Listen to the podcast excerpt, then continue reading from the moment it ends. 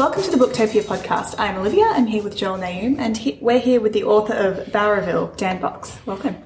Pleased to be here. Thanks for coming. So this is a fascinating read, and I I don't really know where to start because it's had such an interesting journey to get to print. So I thought maybe we'd start there with how this how you got involved in the, the How story. the book came to be. Uh, yeah. This all started when a homicide detective, a guy called Gary Jubelin, asked to meet me, which I was a crime reporter at the time for a newspaper. You never get asked to meet cops. You ask to meet them, they don't ask to meet you. So that was strange.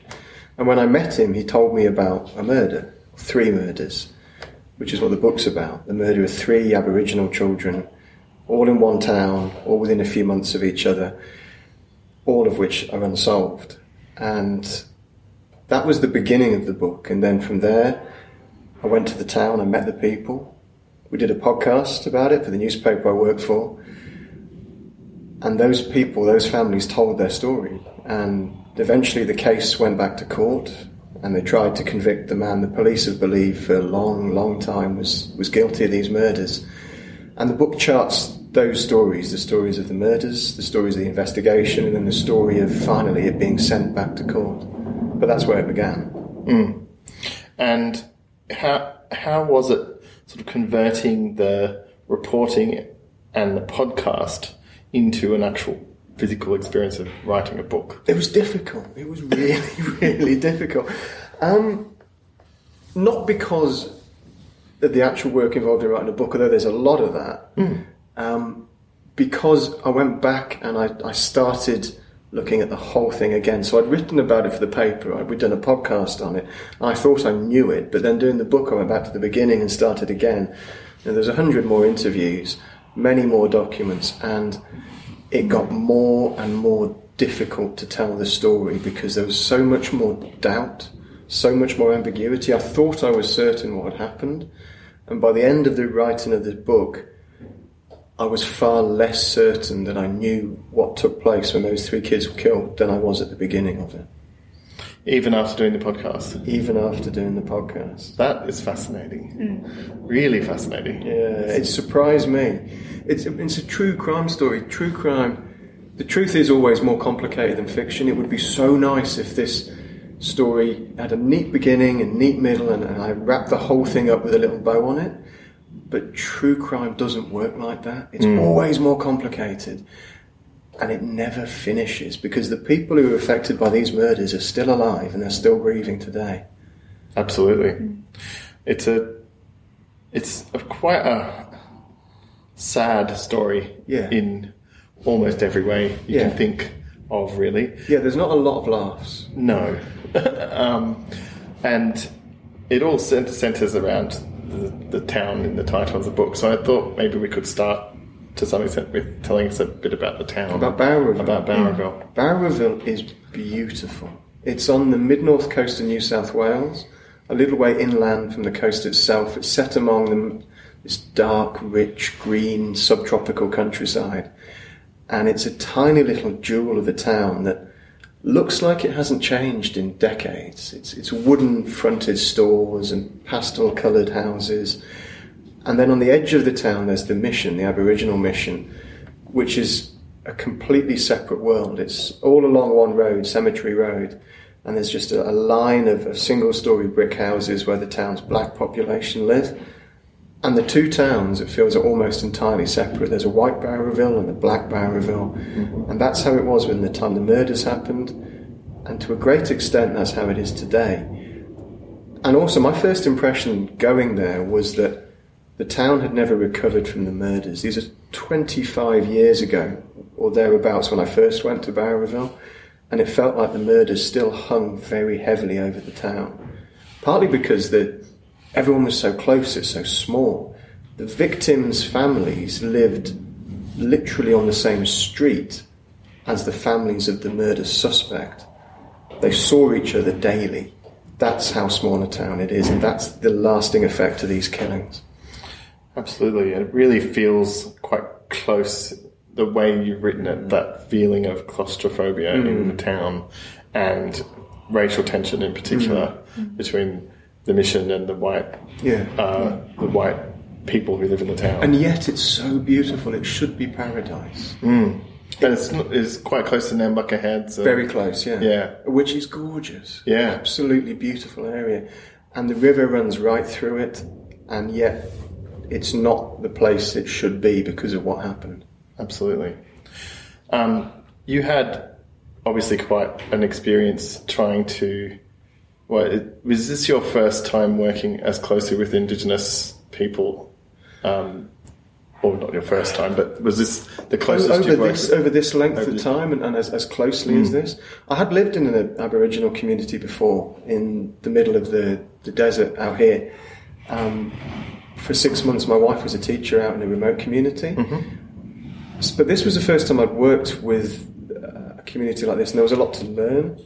And it was a story that that detective who first introduced me to the case, he went through a similar experience where he went to investigate these murders and you had a, a, an Aboriginal community and a police force that had been completely separate over this investigation. Those, these two sides weren't talking to each other, and he had to learn how to break that down. And I was able to use some of what he told me to to start to not break things down, but start to get to know these people as well. Hmm. It's, it's, you learn a lot from it. He's learned a lot, he says, and I learned a lot. They're, they're some of the best people I've ever met. These Yeah. families are, are tough and brave and decent and trusting, and I'm really, really proud to have, have known them. Absolutely. I was really moved by the moment in the book where you talk about having to approach interviewing because you're not just interviewing individual people because they are all living in one very small town. You are interviewing a community to a huge extent, I guess. So having to earn people's trust individually and spend Yeah. time with them in order to, you know, and the etiquette of interviewing Indigenous people relative to um, your usual interview Yeah, absolutely. Um, I mean, in- for in example, the I, circumstances. I didn't look directly at people. Like you and I are facing each other now, Mm. um, but I, I was told, and I, I learned that that's quite confrontational, um, certainly within that community. So I'd sit at ninety degrees to people, and we'd talk, but we'd both be staring in different directions because. I mean, what I was saying on confrontation, I'm asking fathers to describe their son's murder. I'm asking mothers to describe the disappearance of their daughter.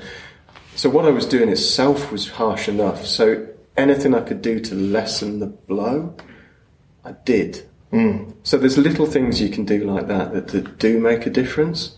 And the other thing I learned, which was really important, this took me ages, and this I think it, it goes beyond talking to to people from any particular community. It's actually just decent behaviour. Was not to just go up there and ask my questions and expect answers and then disappear, mm. but to go up there and have conversations and tell people what I knew first, so to offer something in the conversation and then they might offer something in return. And also, and there was a, a lady up in Bowraville who told me this to ask the question, What can I do for you in return? Because going up there as a reporter, as, as, as a writer, I kind of just assumed that it was enough that I was telling the story, that, that they'd be grateful for that. Mm. And actually, no, it's not, because you turn up. A guy said to me, don't just be another white reporter who turns up, asks us questions, and then disappears, and we never hear from you again. So each of the families I went to, and I said, what can I do for you in return?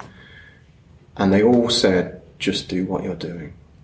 So is that what you mean when, like, the blurb of this book says Yeah. that you are dealing with your own uncomfortable realization that mm. you're a reporter who crossed the line? Is that? Do you That- want to expand on that a little? Yeah, look, that was more particularly about one thing. So, with this case, the suspect who was at the centre of the investigation contacted me midway through the process of doing the podcast, of doing the, the reporting on it, and spoke to me and was quite happy, strangely enough, with us broadcasting the conversation and using that conversation.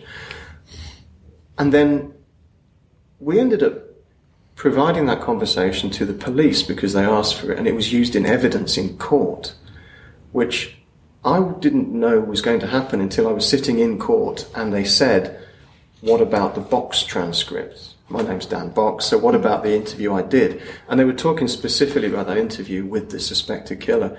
So we'd gone from being, I'd gone from being a straight newspaper reporter, where you get to stand back and be objective and kind of wash your hands of what you're doing because you're just reporting.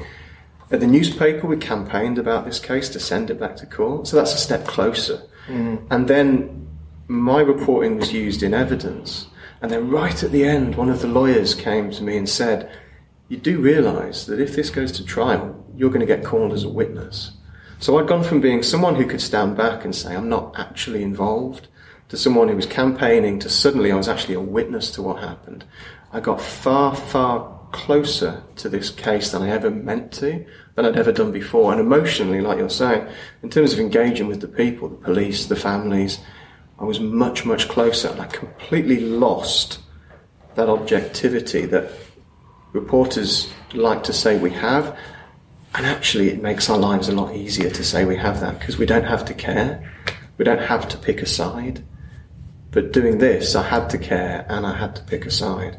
That's what I mean by that.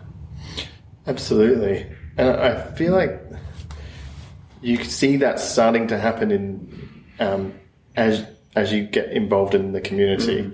You know, you arrive. I think it's when you started to record the podcast, and you'd already written a little bit about it and interviewed some of the families by phone, I assume. Yeah, at that point, yeah. And is it Muriel Colette? Is Colette's mother or am I Uh, Colleen's mother. Colleen's mother. Yeah, yeah. Sorry. No, no. Uh, and she says something like, "You know, you didn't talk to me at all, Yeah, this and, this was a and really you didn't yeah. wait." You Yeah. know, and that I I sensed that moment in you in the book that that Yeah. you were just treat realized it was a different type of story. Yeah, it, it was exactly that. It what I was doing had real world implications.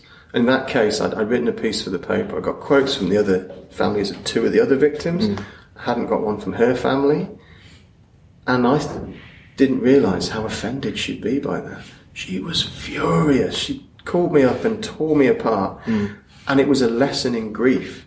And another one of the elders up there took me out and said to me, You have to realise with what you're writing, it affects people's lives. And it's so easy to forget that or not to learn it. But on this story, in this case, you do, I learnt about the effect my work was having. Yeah, absolutely. Um, I feel like we should probably lay out just the very basics of what the story, of what actually, Yeah. all the sort of uncontested facts of what Yeah. of what happened. Obviously, there's a lot of complexity on top of that.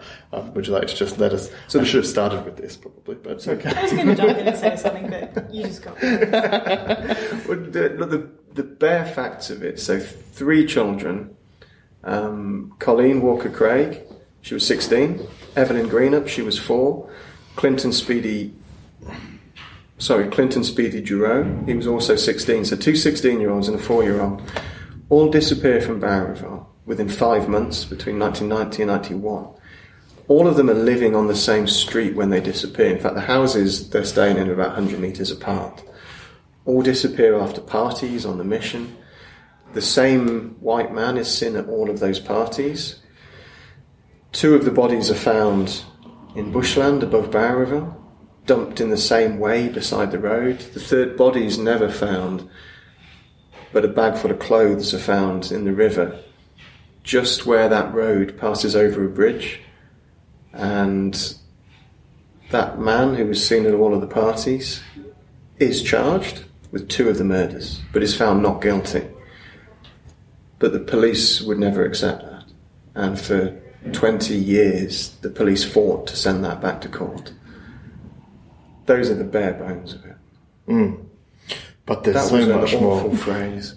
I can't believe I said the bare bones of it, but the bare facts of the case. The bare facts of the, the bare case. facts it's of the fine. case. I think there's. I think we can be understanding. it's a. Com- it's a very complicated case. Uh, I mean, and the police, uh, even though I think you cast them in a positive light insofar as you can, are also implicated in some of the way that it, it happens. And I mean, the the way that the story unfolds at the beginning, you talk about how the police's initial reaction to being given these missing person reports and how they just sort of dismiss Yeah. um, the you know the the concerns of the parents as you know oh they've just gone walkabout, which Absolutely.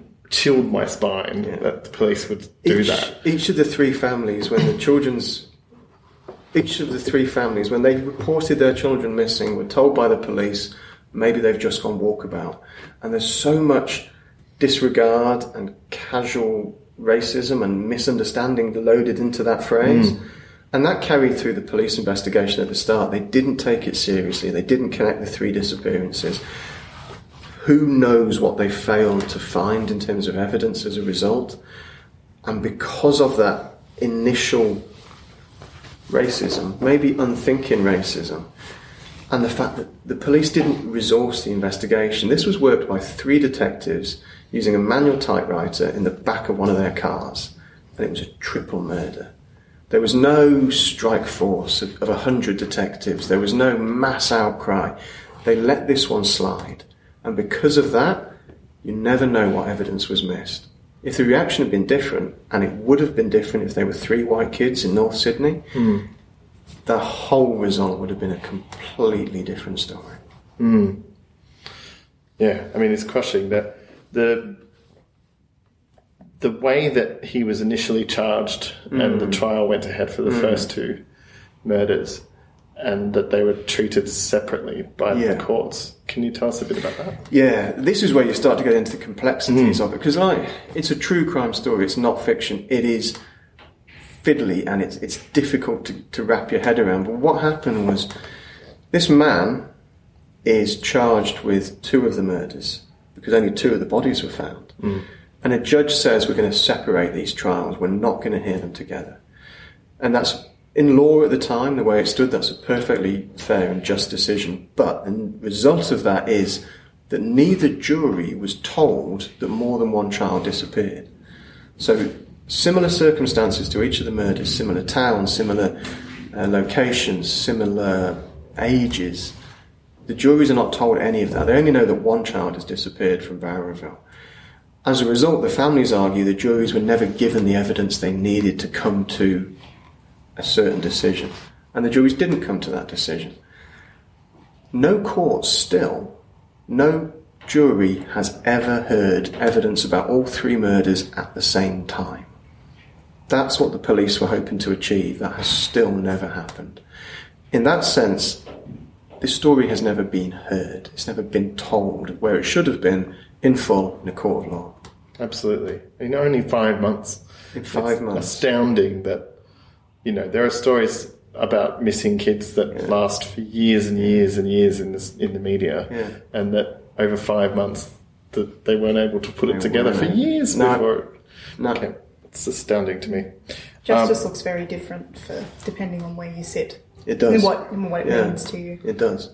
Yeah, and it, it seems like, and also because the kids were so different to each other. You know, sixteen-year-olds aren't as sympathetic as as younger kids. Mm. Obviously, apparently, Indigenous people are not as sympathetic to the media environment. No, and It's- you're right. There's a theory, ideal victim theory. Different victims get treated in different ways. If you're the ideal victim, ideally white, blonde haired, blue eyed, good family, right part of town, you're going to get so much more attention from the media. And I've, I've done this in my own head when I'm at crime scenes or when I was a crime reporter.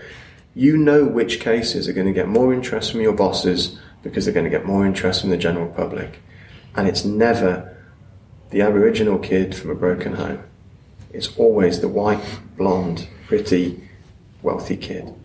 And in this case, you had three kids, Aboriginal, didn't get a lot of attention from the media at the time, didn't get a lot of attention from the police. So they disappeared in real life and then they disappeared again in the way we responded to it.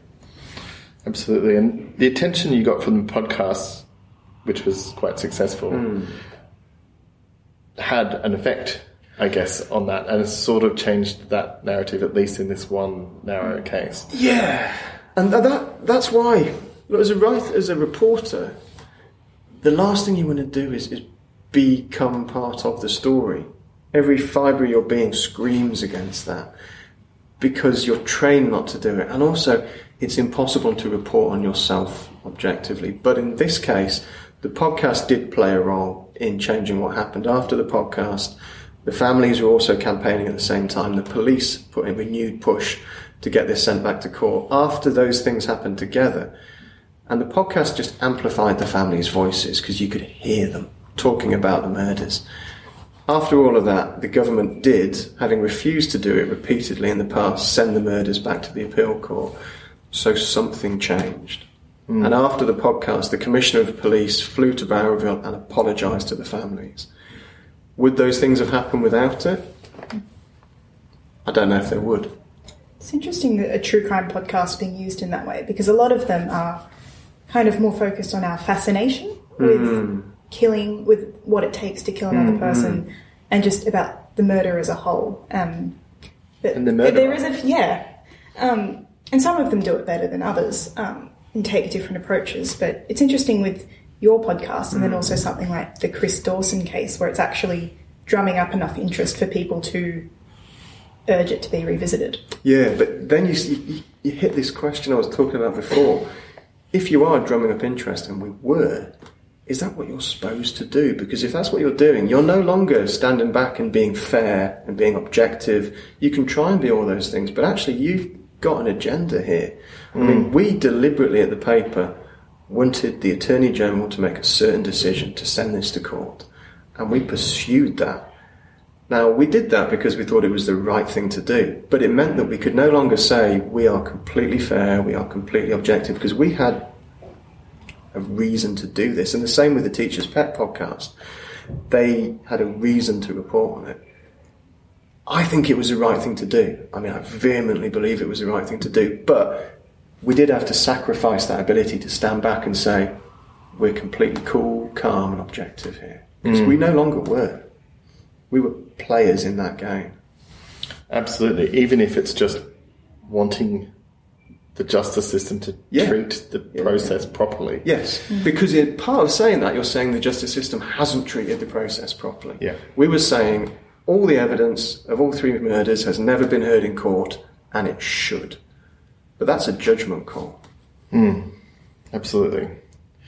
So you said at the beginning of uh, of our chat that you feel less, more ambivalent, or Yeah. about the about how you felt about it at least after the Mm. podcast was finished.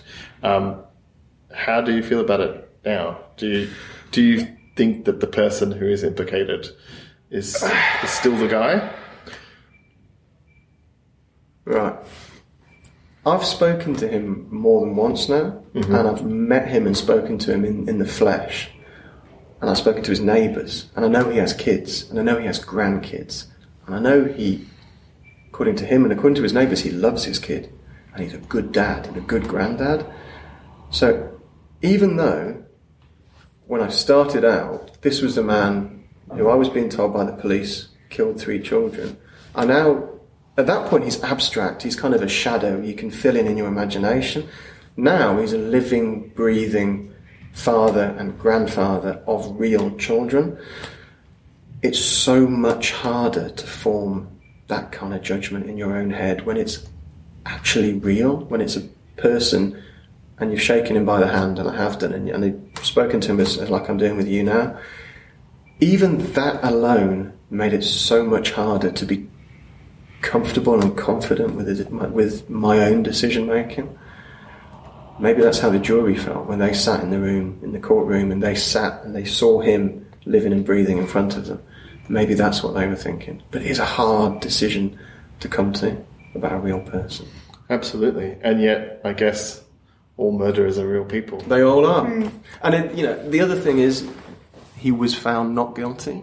Whatever happened in those two trials, and I've sort of explained what happened there, he was found not guilty. Hmm. In the eyes of the law, I can't say that he did it. Hmm. I actually can't. A court has found twice that he is not guilty of those crimes, or rather, he's not been found guilty of those crimes. Two hmm. things are slightly different. And unfortunately, that's where we are at the moment. Whoever killed those children is still walking around today. Yeah. And that's a serial killing. Well, Wow. I feel like that's a good place to leave it. I do too. Thank you so much for talking to us, Dan. It Thank you for your time. Chilling and fascinating. Thank you both. And you can order your copy of Bowraville from booktopia.com.au or from your local bookstore. Thanks for listening to the Booktopia podcast. Don't forget to subscribe to us on SoundCloud and iTunes. And if your eyeballs need a workout, check us out on YouTube at Booktopia TV. And don't forget for all books featured on this episode and all episodes of the Booktopia podcast, head to Booktopia, Australia's local bookstore, at www.booktopia.com.au. Thanks for listening.